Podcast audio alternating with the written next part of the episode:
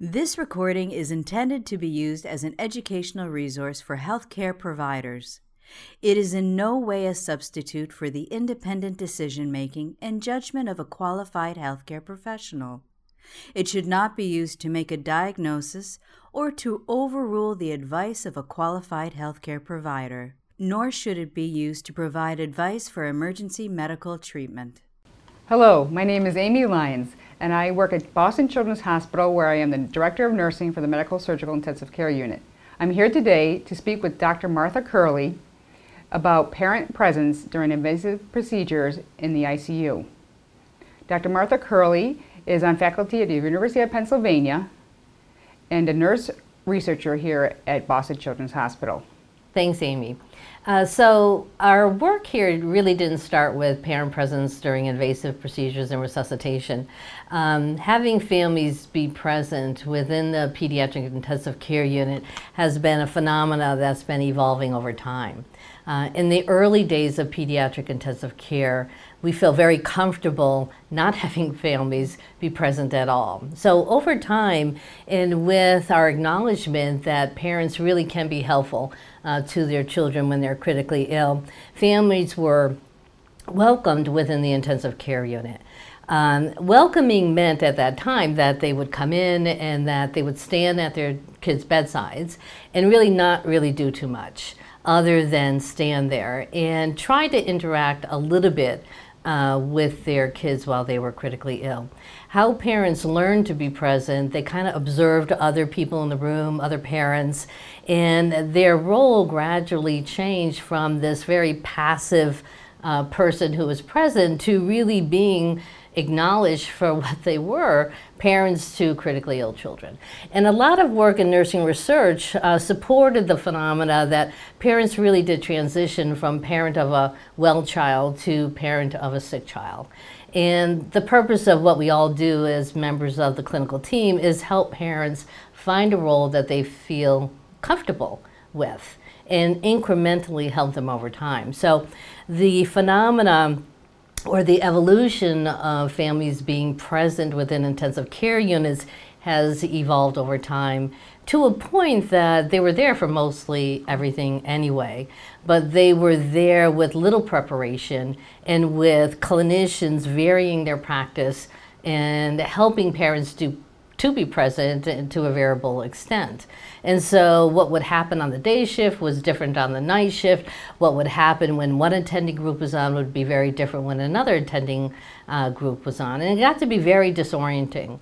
Uh, for families. So um, here within uh, Children's Hospital Boston, uh, we have a strong nursing science uh, program where we uh, take uh, all staff nurses who are interested in asking and answering clinical questions that are important to their practice. Uh, we put them through Nursing Research 101 and we help them ask and answer questions. Well, during one of these courses that we were running, um, every single nurse from different intensive care units who were there voiced that we needed to do something different uh, with families.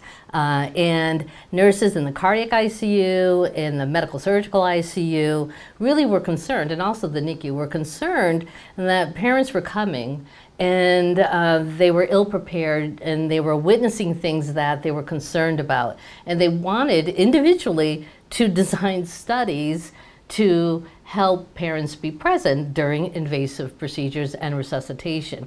So during one of these courses, as these three individuals were working separately, as the nurse scientists, we bundled their efforts into one larger study and we saw the opportunity to change a system which had been incrementally allowing parents to be there, uh, but really helping them to be present and to decrease variation around that. Great, thank you. Can you tell me a little bit about your pre-survey work before the intervention? Well, you know, it was interesting because there's, um, previous to our research, there were a lot of survey research and a lot of little pockets of places and disciplines. And we really wanted to get to what the core attitudes of the environment was across multiple disciplines, across the multiple intensive care units that we have here. And we knew that, you know, what people say they do and what they actually do are very different. And so we knew lots of what we had to change were perceptions around parent presence and also the practice of parents' presence. And so we decided that we would design a study that essentially was a pre-test, post-test, you know, study that was conducted over four years.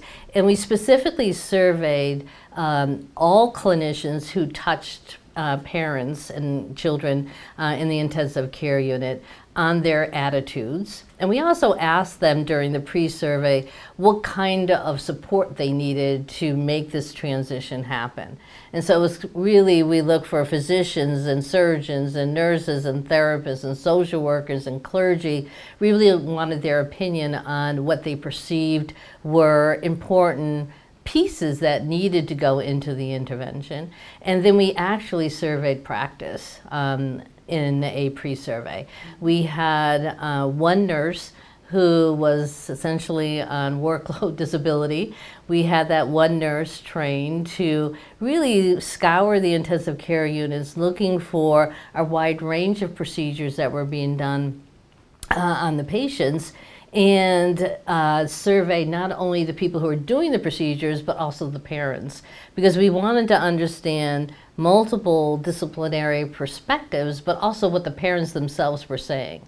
What was helpful what was not helpful whether or not it was traumatic for them whether or not they would do it again if they were given an opportunity. So we kind of did that pre-survey to really give us a floor of practice. And what was unique about our paper was that we had over 70% of people touching patients in our intensive care units from multiple disciplines participating.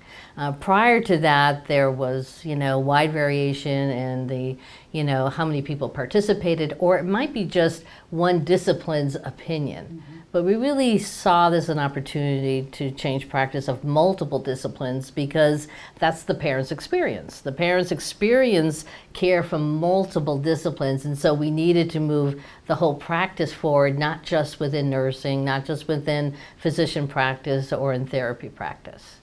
Uh, so we felt it important to get their perceptions and also exactly what was happening in, in practice. Thank you. Dr. Curley, can you please speak to the practice guidelines that were developed? Oh, that was the fun part. Uh, the fun part was, uh, in, in, from a disciplinary lens, nurses function well with practice guidelines, and we like to have at least a guideline to decrease some of the variation in our practice. But to get the multiple disciplines in a room uh, and talk about um, what the practice should look like was really kind of interesting. We had, um, uh, for example, we had a, our chief nurse um, exec, uh, Patty Hickey, participating. Uh, we had uh, directors of the intensive care unit, like Peter Laussen, participating. We had one of our surgical general surgeons involved uh, Jay Wilson participating, and we had respiratory therapists participating, and then we had clergy, and we had our psych and social work staff, and obviously we had all levels of nursing from less experienced nurses to our more expert nurses participating. And really what we did is we put everybody in a room, and it took months to really get agreement on what we were going to, how we were going to set up the environment to really help parents be present for their kids. Um, how we would go through a consensus process before uh, the procedure, if we could do that, how we would reach consensus, and how we would help parents be there what kind of information we would give parents, and really give them an opportunity to say, you can stay um, if you choose to stay, and if you choose to stay, I'm going to help you stay, and these are some of the things that I can do to help you stay. And if you choose to leave, that's your decision as well, and we will keep you in the communication loop around that. So we had to set up the guidelines so that we would spell out, you know, the roles and responsibilities, the decision-making model from a multidisciplinary perspective. And I think it's one, probably one of our few multidisciplinary practice guidelines that really took a lot of effort on everyone's part to do.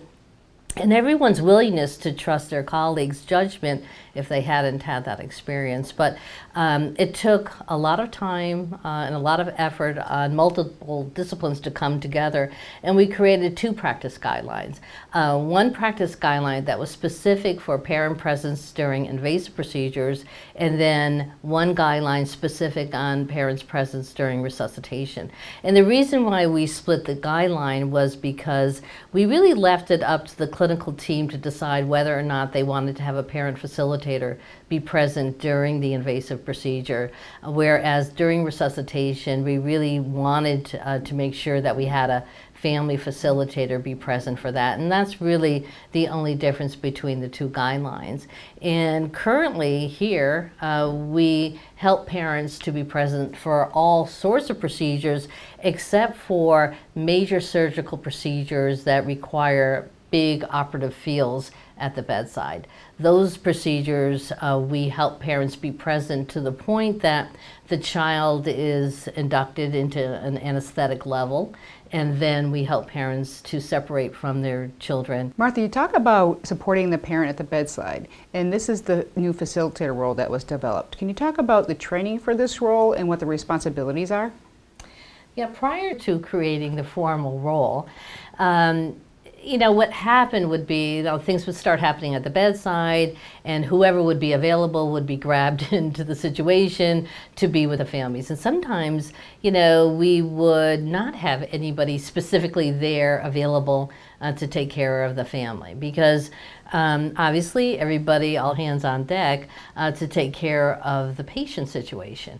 And so some of the obviously more invasive procedures or resuscitation, we really needed um, to have somebody there that would essentially take care of the parents and to help them uh, be present for their children in any way that they want to be present. And so what we did was we created uh, the role of the parent facilitator. And originally when we envisioned the role, uh, all of our level two and three nursing staff who are considered our more proficient and expert nurses within the system uh, were trained during leadership uh, conferences uh, on the dimensions of being present how to introduce yourself to a parent, how to take clues from the parent, how to best support the parent, when to touch, when not to touch, uh, to be able to better assess where parents are during the procedure. So um, we identified that there needed to be a formal role and what the role components would be. So right from the beginning, we uh, elicited the help of Elaine Myers, who's director of the PERCS program, which is a program to enhance relational and communication skills uh, for our staff here. And um, that program was crucial, I think, in creating a safe environment for clinicians to come in and through the use of actors and actresses learn how to interact with a family under distress who were obviously stressed to the max, observing some very uh, complicated procedures being done to their children. And through this PERCS program, Elaine, which currently still runs today, um, along with Beth um, Trainer and along with Chris Rowe, who run the program, uh, which is open to all the clinicians here, extend, extended it out from the staff nurse uh, twos and threes to members of clergy, psych and social work staff, in addition to any physician staff who would like more experience in a safe way learning how to interact with families under stress. And so the uh, parent facilitator role, although it wasn't new, uh, you know, because the emergency room um, programs have been doing for a year, was new to the PICU to really have a formal role, some formal education around that role, help people learn to do the role in this very safe learning environment that's run by you know Dr. Meyer uh, and Dr. Meyer's team to really give people the skills that they needed. Uh, so uh, within this simulated environment, um, staff could pick up what they needed. But as I said, we really wanted that facilitator role for um, parents who were present for their kids' resuscitation. And um, that was the intervention. So our pre-post evaluation was really staff attitudes and practice before and after uh, the implementation of the practice guidelines and this family facilitator. Great, thank you. Can you speak to the pre and post results? Yeah, so what we were interested in measuring was not that, you know, more people were present or essentially forcing more people to be present. That wasn't what we wanted. What we really wanted was the clinical team who were involved uh, with these procedures to feel more comfortable asking families if they wanted to stay and help them be present and uh, to help families feel better supported through the procedure. So that was the outcome measures. The outcomes were, you know, are we having parents be present, uh, feeling better, uh, you know, feeling supported and feeling comfortable with the opportunity to provide more options to families. And interesting results is that we found that it worked. It really did help clinicians feel better about their decisions. They felt uh, comfortable in giving options. Uh, parents, we didn't change parents' attitudes at all. Parents continued to want the opportunity to be present. They felt they had a right to be present. And it really didn't change parents' perceptions. It really changed the clinicians' perspectives. And what we also found was that parents were present through more invasive procedures. Uh, previously, they would be asked to be excused, or they would be excused from rooms that were having pretty invasive procedures. But even now, uh, parents could be present, for example, uh, during, you know, uh, chest tube insertions, central line insertions, and, you know, it's a given that they will stay if that's what they want to be able to do. So um, I think the implementation of the practice guidelines, the pair facilitator role, help clinicians feel comfortable in providing the option through um, you know, more invasive uh, procedures. In the article, when you look at table three, was there any profession that stood out more than others for change?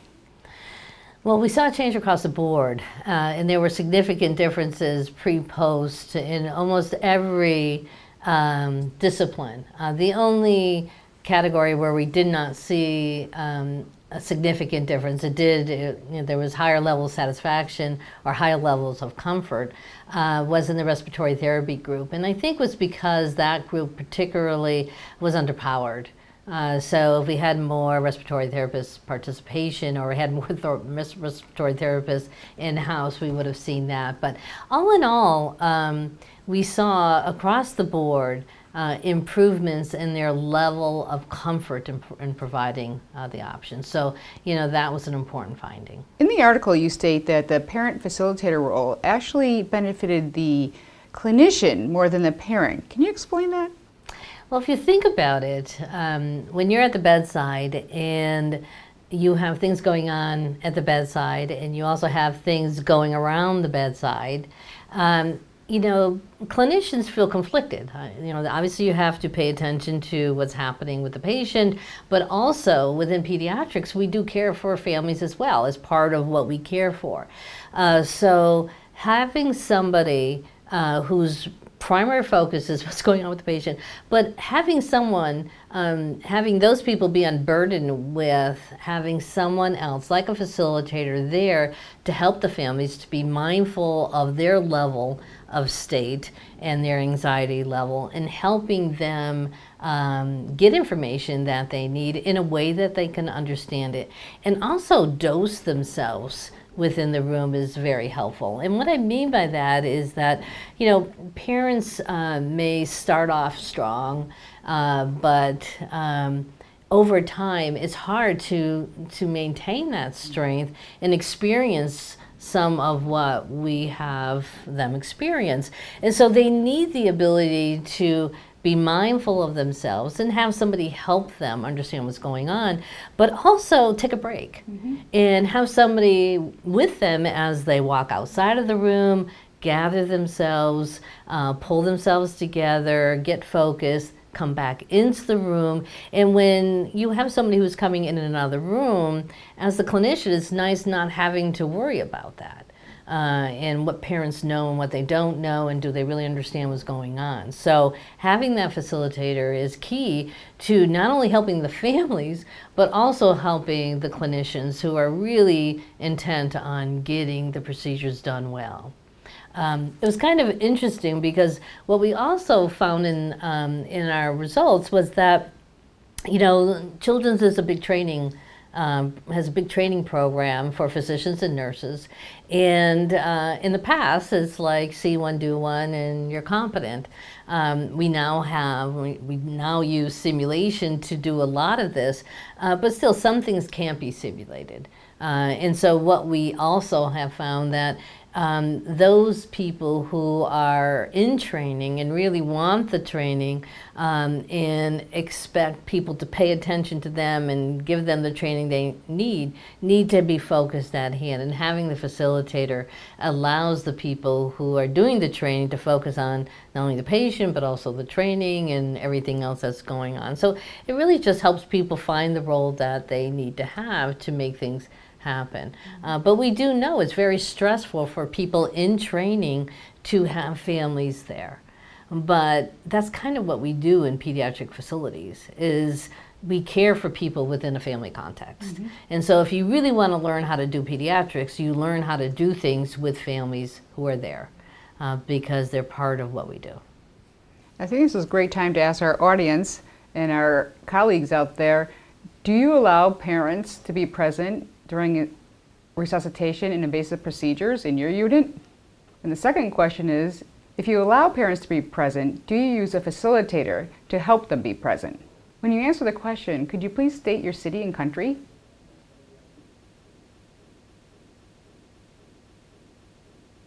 Martha, if you were to repeat the clinician survey today, the perception survey, what do you think the results would be today after it, having this implemented for so long? I don't know if we could do this study now because I really think that practice has changed dramatically, you know, in this facility.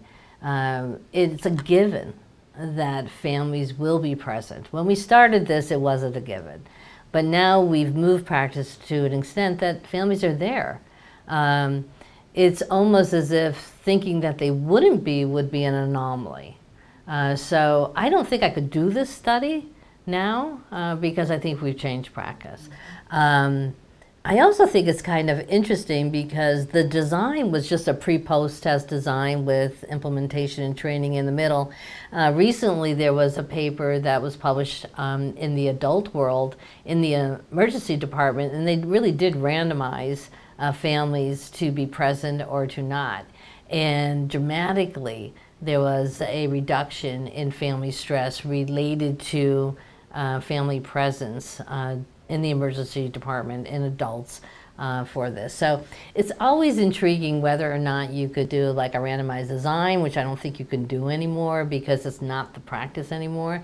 I think we've hit, hit a ceiling because I really do think uh, we've changed practice. The only thing that um, I would really want to do as a follow up to this is to follow up on families after uh, PICU discharge to see the extent to which they were comforted or harmed by being present. Um, we don't know a lot about PTSD uh, in parents after critical illness of their children. Uh, we do know that it takes years for families to come together after living through the PICU environment. We know nothing about kids at all, uh, but we know little about parents. So it really would be a nice uh, second step study to really look at following families uh, who experienced uh, their kids' critical illness and all of what that entails uh, in the long run to see how it's affected them and their families. Thank you. Mm -hmm. Well, I want to thank you for taking your time today to speak with us Thanks, and our colleagues around the world. thank, thank you. you for your time. This recording is a production of Open Pediatrics, a free and open access resource for pediatric clinicians worldwide. For more pediatric care materials or to join our global community, please visit our website at openpediatrics.org.